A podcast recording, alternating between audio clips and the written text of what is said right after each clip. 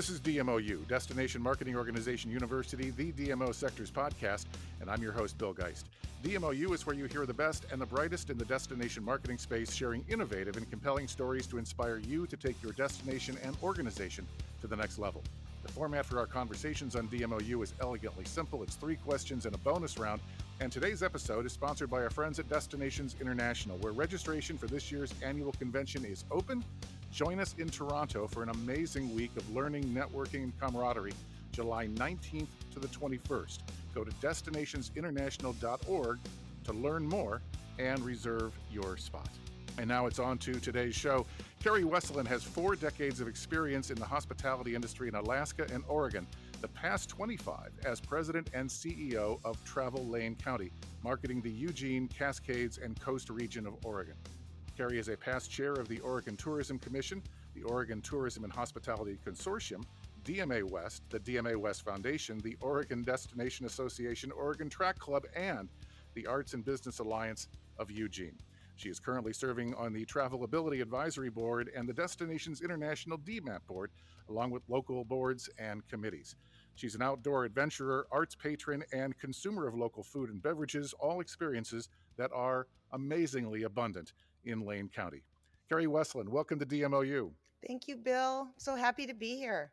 You have an amazing year coming up. I mean, Eugene has always been known as Tracktown USA, but there has never been a year like this year. You have the Pac 12 championships, state track and field championships, the Prefontaine Classic, the NCAAs, the Nike Outdoor Nationals, the U.S. Outdoor Championships, and for the first time in America, the World Games. Now, we were out there with you in 2018 and we were just starting to get kind of a an image of what might be coming.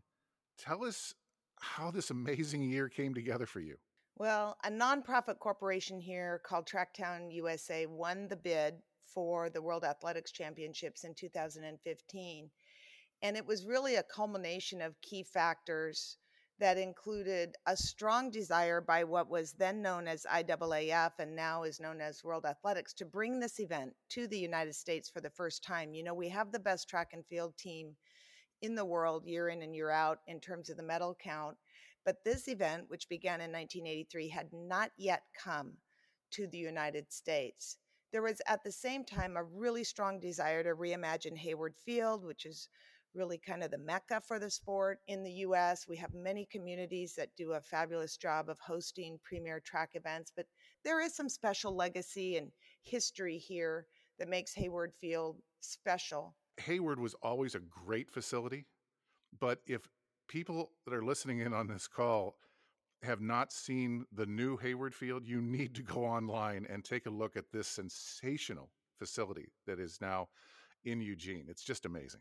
It is truly remarkable. It is the best track and field only facility on the planet right now. I'm sure another will come along to eclipse it, but it is very remarkable, as was historic Hayward Field. And a lot of us, while we absolutely love the new facility and wouldn't go back, we miss that old facility. And we were we were punching above yeah, our weight class right. there for many years. But things came together. And as destinations who host mega events of any kind no, there are usually key attributes in place in the community. And in this case, there was some really strong personal leadership by Vin Lananna, who was then at the University of Oregon as the associate athletic director and head track and field coach. And the ethos of the sport here is as much about serving the sport as hosting big events. So, because of our history, it's really each time uh, somebody goes to bid one of these big events, it's about elevating that event, about producing it at a higher level. And by doing that, elevating the sport.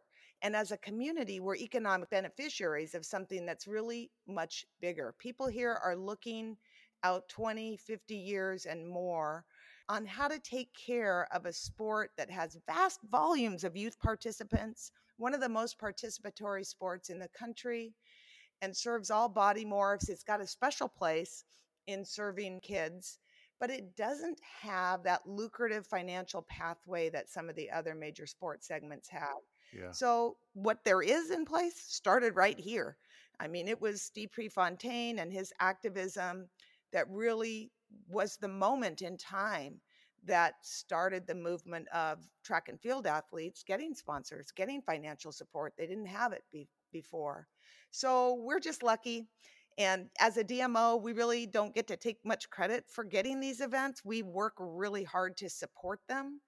And there are some challenges that come with that too, in terms of maybe just maintaining that ethos of hospitality, not taking things for granted. As we work with our hotel sectors across the country and across the world, in many instances, some of them are more yield driven and are under strong revenue management systems and so we're we're having to work through some of those challenges so we we keep this golden goose you know well tended here in tracktown. There are a lot of other communities who who do a great job and who would love to have some of this business and we're working really hard to take good care of it and hold on to it. So how did the movement to take a wonderful facility and make it world class how did that all come together well, we do have a private benefactor of the university that has a special passion around this sport. And there's really been discussions around Hayward Field for a very long time. It was a very historic facility, it was 100 years old, and there weren't even really locker rooms or anything. There were just no appropriate amenities for athletes. And remember, this is a place around human performance innovations, not just apparel and footwear, but the University of Oregon has amazing programs in pushing human performance and the facility just simply wasn't keeping pace. The new Hayward Field actually has an academic program built right into it that works in tandem with the new billion dollar uh, Nike campus for accelerating scientific impact. And some of the discoveries and innovations coming out will change society for the better, not just within the sport, but really uh, just across the human experience. Yeah. And I think that you're being kind by saying that you didn't have a big role in landing these because without a DMO of your caliber, uh, I, I, think a lot of these organizations that sponsor these events would be, uh, you know, a little wary of coming to a community that didn't have a DMO of your caliber. But clearly, your support is a big part of why that works. I mean, with so many events this year, how do you keep your volunteer base engaged and how do you get a big enough volunteer base to actually do what needs to be done for the world games the ncaa's the us championships? I mean that's a tall order in one year. It's amazing and it is a little exhausting but we're really fortunate here. We have we have one of the country's largest track and field official contingents so we have a very strong resident population of officials. And when you secure a national or international meet, you're not making all of the staffing decisions. Those rights holders and governing bodies are selecting the officials, but we're really lucky in that we have a lot here. And so it makes it all come together more easily and enables us to support a large number of events. And then we do have the corporation called Tracktown USA it's really a track and field only focused corporation. It's one of the best teams in the country that produces track and field events. So that assists the university tremendously in spreading out the logistics and oversight of these various events, some of which are collegiate events, some of which are post collegiate events, some are pre collegiate events. And uh, so we are we are on the run, but very strong volunteer databases. Tracktown has its own database, probably has 4,000, 4,500 people who are willing to come. And the uh, Oregon 22 LLC formed its own volunteer database and was oversubscribed within days. Needed about 2,500, 2,800 volunteers, had more than 4,000 people raise their hand from all over the world. Wow. Typically, we'll have volunteers come in from all 50 states for some of these big events. And then we've got to find housing for them. That that just opens up right. a whole other array of, of things we get to deal with. But it's really wonderful to see the enthusiasm and the and the collective pride in Hayward Field. That's got to be one of those things that you don't expect. Is is your volunteers are taking up all of your hotel rooms, so the fans from around the world have no place to stay. Which kind of gets us to our next question. So, your destination is massive in geographic size. It's why you are known not just as Eugene, but as Eugene Cascades and Coast, because you have it all. I mean, you have the mountains, you have the coastline, you've got the university in Eugene. But when so much attention is placed on the city for an event or any of these events like these, the hotels and Hayward Field, how do you serve the surrounding communities in a year like this, or actually in any year? You know, I love this question because it's so interesting the natural tensions that occur. And when we positioned the destination as Eugene Cascades and Coast back in 2009, it was an intentional way to really leverage Eugene on behalf of the rest of the destination. I think there's only one incorporated Eugene in the United States. Right. And so it helps us right away get to the top of those search engines when anybody's looking for anything to do with Eugene. So we've we used it in a strategic kind of way, but you bring up a very good point. We have a dozen incorporated communities, most very small. Eugene is the largest. It's just mashed right up against the second largest, which is Springfield. And we generate half of all accommodations revenue. So that means half of all room tax in Eugene and another 27 or 28% in Springfield. So 78% of our room tax revenue is coming through the metro area where all the infrastructure is. Mm-hmm. And at the same time, our funder is the county. And the county ethos is in strong service to the entire 4,700 square miles that we call home and that that we're the official storytellers for. So we we have challenges and benefits from this. As you know from your visit here in 2018, each of our small communities has a very distinct personality that's super helpful for us and for them. Yeah. And we're working in service to all of those communities all the time. We have a destination development manager, full time position that works on uh, destination development who is out working with all of the communities and their tourism committees and those industry sectors that are active to help them achieve each of their respective goals. And it is really the commonality of our destination is this rich and abundant outdoor recreation and then this this wonderful metro area kind of small approachable city right in the middle of it with all these cultural attributes we have a super strong ethos around what we call servant leadership. And for us, that really is a staff wide concept in working in service to all of our stakeholders, the industry, certainly, local government and communities for sure, residents, even each other. That ethos really keeps us pretty humble given the context that you and I have each described. And any countywide DMO can tell you yeah it's really a constant chase to try and serve such large and diverse areas. And it's beneficial because you have so much to work with. And it's also challenging because no one city, not even our largest city, sees us as wholly theirs, as their storyteller, their DMO. We're a kind of a shared and regionalized asset. And that comes with some costs in terms of being able to drive initiatives as strongly as we might. And it comes with some benefits. We certainly are always probably picking a ball up somewhere, and you just have to get comfortable doing that. I believe even more so in a countywide DMO than in a at a city level DMO, where you're really part of the core leadership. There's a single small leadership team. And here we're making our formal reports to the Board of County Commissioners, but we're out in front of a dozen councils regularly, keeping them up to date, keeping them connected, but they don't fund us. And without that connection and our proactive reporting, they probably would start to lose connection with us from those those city governmental bodies. So it's a lot of work and it's all a lot of fun. But I think you're you're right in that you know you have to have that connectivity with these municipalities because they influence the county board. Absolutely and the county is in service to them. Yeah, while they're not your direct client, if you will, they certainly have an amazing influence. And and you know, when we were out there in 2018, we just absolutely fell in love with your destination, but we also fell in love with how you were dealing with each one. And and I think at that time it was really you know sending video crews into each community, as small as they may be. Every single one of them had something really really cool going on, and you were telling those stories through video.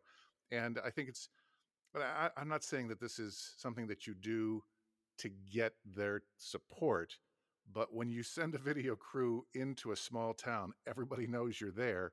And it does say, while you're capturing their story for the world, that you care about them. And I think that that's a really powerful way to make those connections with, you know, our smaller towns that really need our our support. Yes, and there everybody knows the pride that a a municipality has. Yeah. And while they all work together collaboratively and really wholeheartedly, sincerely work together, they have their own civic pride and identity and there is that little underlying competition and sense of tension around you know watching your neighboring communities and what are they getting done compared to what you're getting done and you you have to serve those realities and those tensions and tell the positive stories throughout and, and kind of equally we probably in reality we probably on a day in and day out basis underserve our largest cities Yeah. and overserve our smaller ones but it's all for the good of the order and everybody everybody wins in the end All right. So for your third question, this is um, a little dicey, um, and I'm I'm I'm stunned and amazed, but I don't I'm not surprised that you chose to talk about it in a forum like this. But the Eugene Emeralds, your semi-pro baseball team, has called your community home for about 70 years. It's a big fixture there. They need a new stadium, and some are looking at room tax as a way to fund some of it.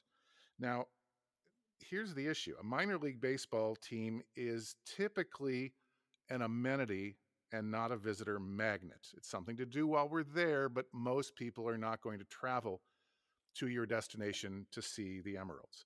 How is your DMO addressing the issue that there's a focus on revenues that really aren't going to impact necessarily uh, the visitor economy, but that it looks like easy money? How are you dealing with that? very carefully and and sincerely and we do love our Eugene Emeralds of course. the stadium that they're trying to build won't be a huge volume asset. It'll probably maybe have at at the current time it's looking at about 24 2500 fixed seats expandable for concerts. But the organization is such a great community partner, a strong Hispanic co-brand they created called Los Monarcas for the team that's I mean they're just an incredible organization and we love them and we want them to get a stadium and we want them to be able to stay here. The irony of the current situation is that maybe four years ago, it was definitely pre pandemic, we had a mayor at the time express some political passion around getting an indoor track, which, if you're familiar with our area and this whole conversation we've been having, we have such a steep bell curve driven by our wonderful summer weather and outdoor recreation attributes, but also by Hayward Field and then fall football. And you could just shoot a cannon off through here in January, February, March, which just happens to be the indoor track season. And then we have this sort of structural situation around all of the human assets we bring to bear against track and field in the summer, but they don't have anything to do in the winter. So we have a lot of issues that just made my heart sing when this former mayor said, Hey, let's get this done. And we built a nonprofit cooperatively with members in that community, and that was Springfield, to try and get an indoor track brought to life. And we've been at work at it for a long time. And we're just happened to be at one of those rare moments in time, the first time in 25 years, where other communities in Oregon and in the Northwest have raised their room tax rates over time. We haven't raised ours in 25 years. We're just at one of those rare moments where we could we could raise room tax here and we could fund our destiny and fix our challenge as an industry and help the community because as we all know those visitors spend money in restaurants and retail not just in hotels and all of those small businesses need extra spending in the middle of winter and so we raised the idea of a TID to get the indoor track built and then the mayor had some upsets and was isn't here and Vin our co-conspirator went to Virginia. So we've had a small group kind of trying to keep this alive and at the same time comes the M's dilemma where they absolutely must have a new stadium. They've been cohabitating at the university stadium but they're going to a long season format. It's not going to work Yep. for them to right. stay there. So we find ourselves in this very uncomfortable position of wanting to realize our own destiny with a generational moment because once the money's tied up against a facility, it's tied up for a long time 20 years at the minimum. Yep.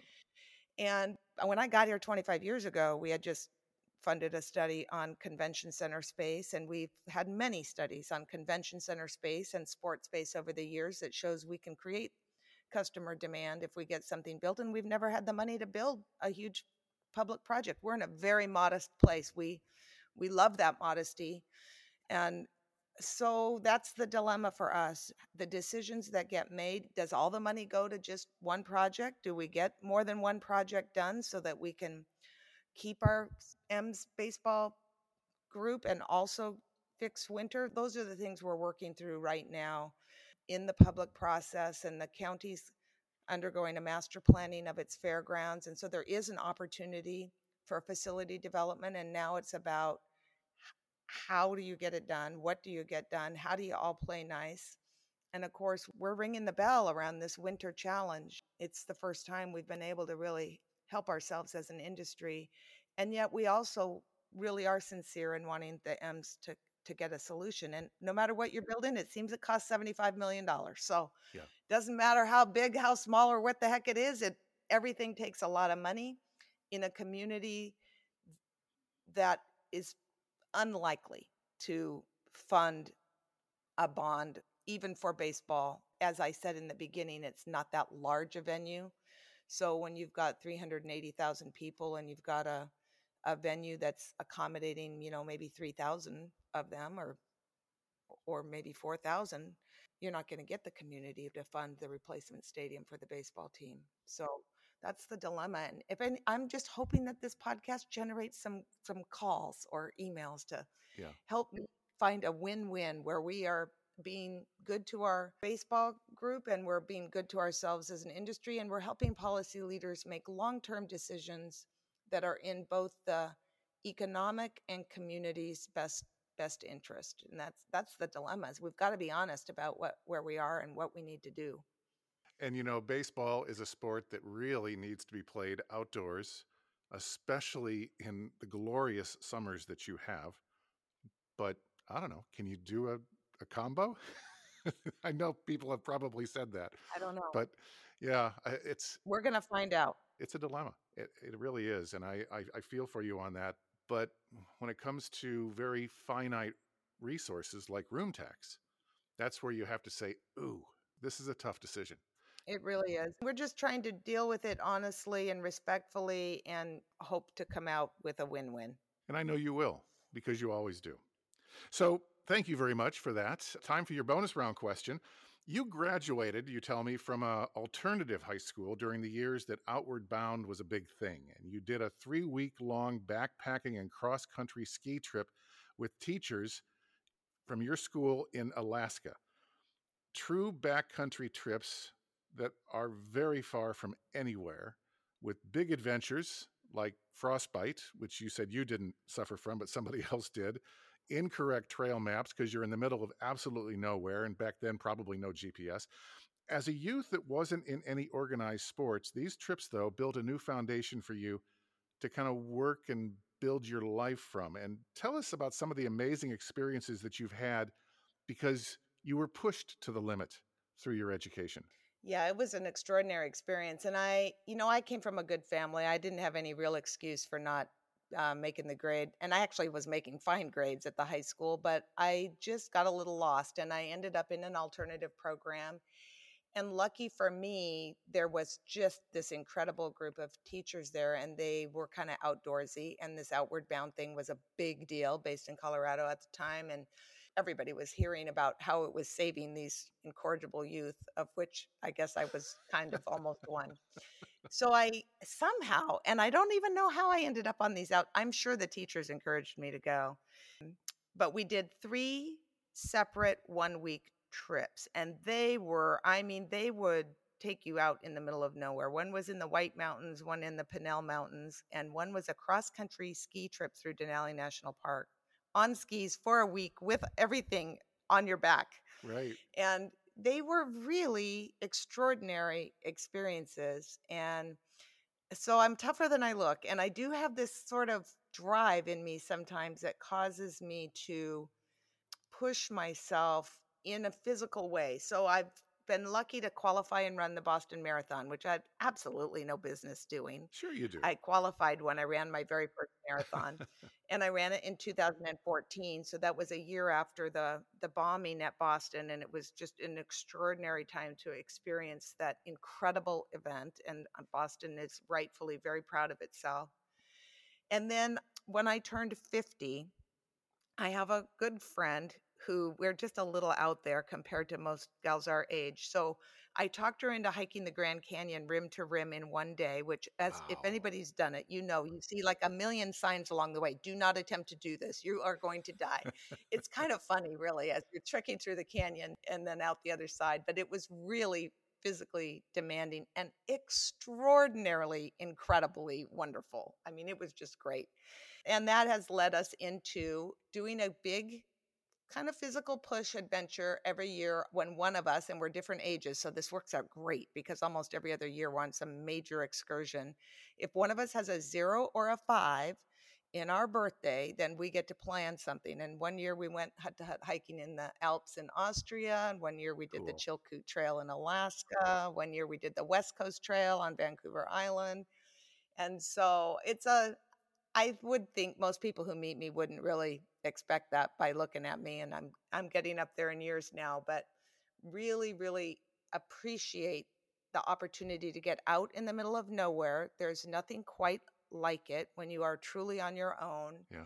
And then just the physicality that comes with that and just having to be able to plan it out and take care of yourself and get yourself out of whatever you're into. What an inspiration. That's just amazing. So let me ask you this last question before we wrap up today do you think it was those experiences back in high school which i mean these were travel experiences did that kind of breed your love for and your interest in the destination marketing and hospitality world you know i i don't know my first hospitality job was washing motor coaches it was a great summer job and then I, you know, was in fast food and then got my first hotel job. And then when I was in college, I got recruited to go to work for the Fairbanks Convention and Visitors Bureau and had a wonderful woman mentor as the CEO at that time. And within a couple of years, I was recruited to go to Kodiak Island and run that DMO. And there were 1.5 of us. I did every job. I yep. I I was in one of those laid out the brochures, did the convention yep. pitches, all of it, and fell in love and got married and found myself in Kotzebue, which is in the Arctic. And my mother was born in Nome. And so Kotzebue is about 150 miles north of Nome. So I was super excited to go up there. Completely different world. Worked wow. for Nana Regional Corporation. Yeah. And then ended up in Juneau running that DMO before I came to Oregon. So part of it is, I think, the DMO work, it is so connected to place. And so maybe you're right, Bill. I had never thought about it, but you really know all the experiences. I mean, I'm not telling your audience anything. We're all in the same kind of work and we're in it for many reasons, but that glue, that best of where you are, the opportunity to just have positive experiences and help others have positive experiences is super rewarding work. I've loved my career. Oh, it's the best. Yep. Well, thank you. Thank you for the inspiration. Thank you for taking time out to tell your story. Congratulations on a 2022 that will be a year to be remembered in Eugene, the Cascade, and the coast. Thanks, Bill. Really appreciate it. You bet. Thanks for your friendship. Thanks for all you do for our industry. And that's it for this edition of DMOU. Tell your friends and peers this is where the best and the brightest come to tell their stories. It's DMOU.com. And be sure to subscribe from wherever you pull your podcasts so that you're notified the minute each new episode drops. Thanks again to our sponsor, our friends at Destinations International, where registration for this year's annual convention is now open. Join us all in Toronto for an amazing week of learning, networking, and camaraderie, July 19th to the 21st. Go to destinationsinternational.org to learn more and reserve your spot. DMOproz.com is where you're going to find links to our services for the DMO sector, links to the Z News, position papers on board diversity and a new model for destination development, and the biggest DMO job board on the planet, plus access to past episodes of DMOU. That's DMOproz with a Z.com. Executive producer of DMOU is Terry White, and this is a production of DMOproz. I'm your host, Bill Geist. Until next time.